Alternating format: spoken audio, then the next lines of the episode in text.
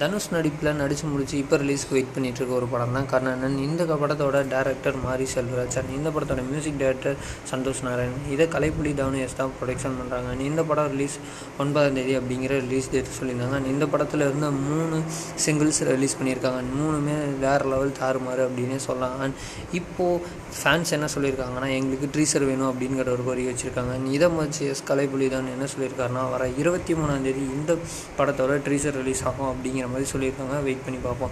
And Dhanush இந்த படத்தோட shooting முடிஞ்சு இப்போ அவரோட ஹாலிவுட் படத்துக்கு ஷூட்டிங் போயிட்டுருக்கு. அண்ட் அந்த அந்த ஷூட்டிங்ஸில் அவர் பண்ணுற வீடியோஸ்லாம் இப்போது வைரலாக ஃபேமஸ் ஆகிட்டுருக்கு அண்ட் இது யூடியூப்பில் இருக்குது அண்ட் நம்ம நியூஸில் செகண்ட் நியூஸ் என்னென்னு பார்த்தீங்கன்னா கார்த்தி நடித்து ரிலீஸ்க்கு வெயிட் பண்ணிட்டு இருக்க படம் தான் சுல்தான் இந்த- படத்தில் கார்த்திக் ஜோடியா லக்ஷ்மிகா மந்தன் அண்ட் பொன்னம்புரம் அது இல்லாமல் யோகி பாபு போகிற சினிமா பட்டவங்க நடிச்சிருக்காங்க. இந்த இந்த படத்தோட டேரக்டர் யாருன்னு பார்த்தீங்கன்னா Bhagyaraj Kannan. And music director Vivek Merwin.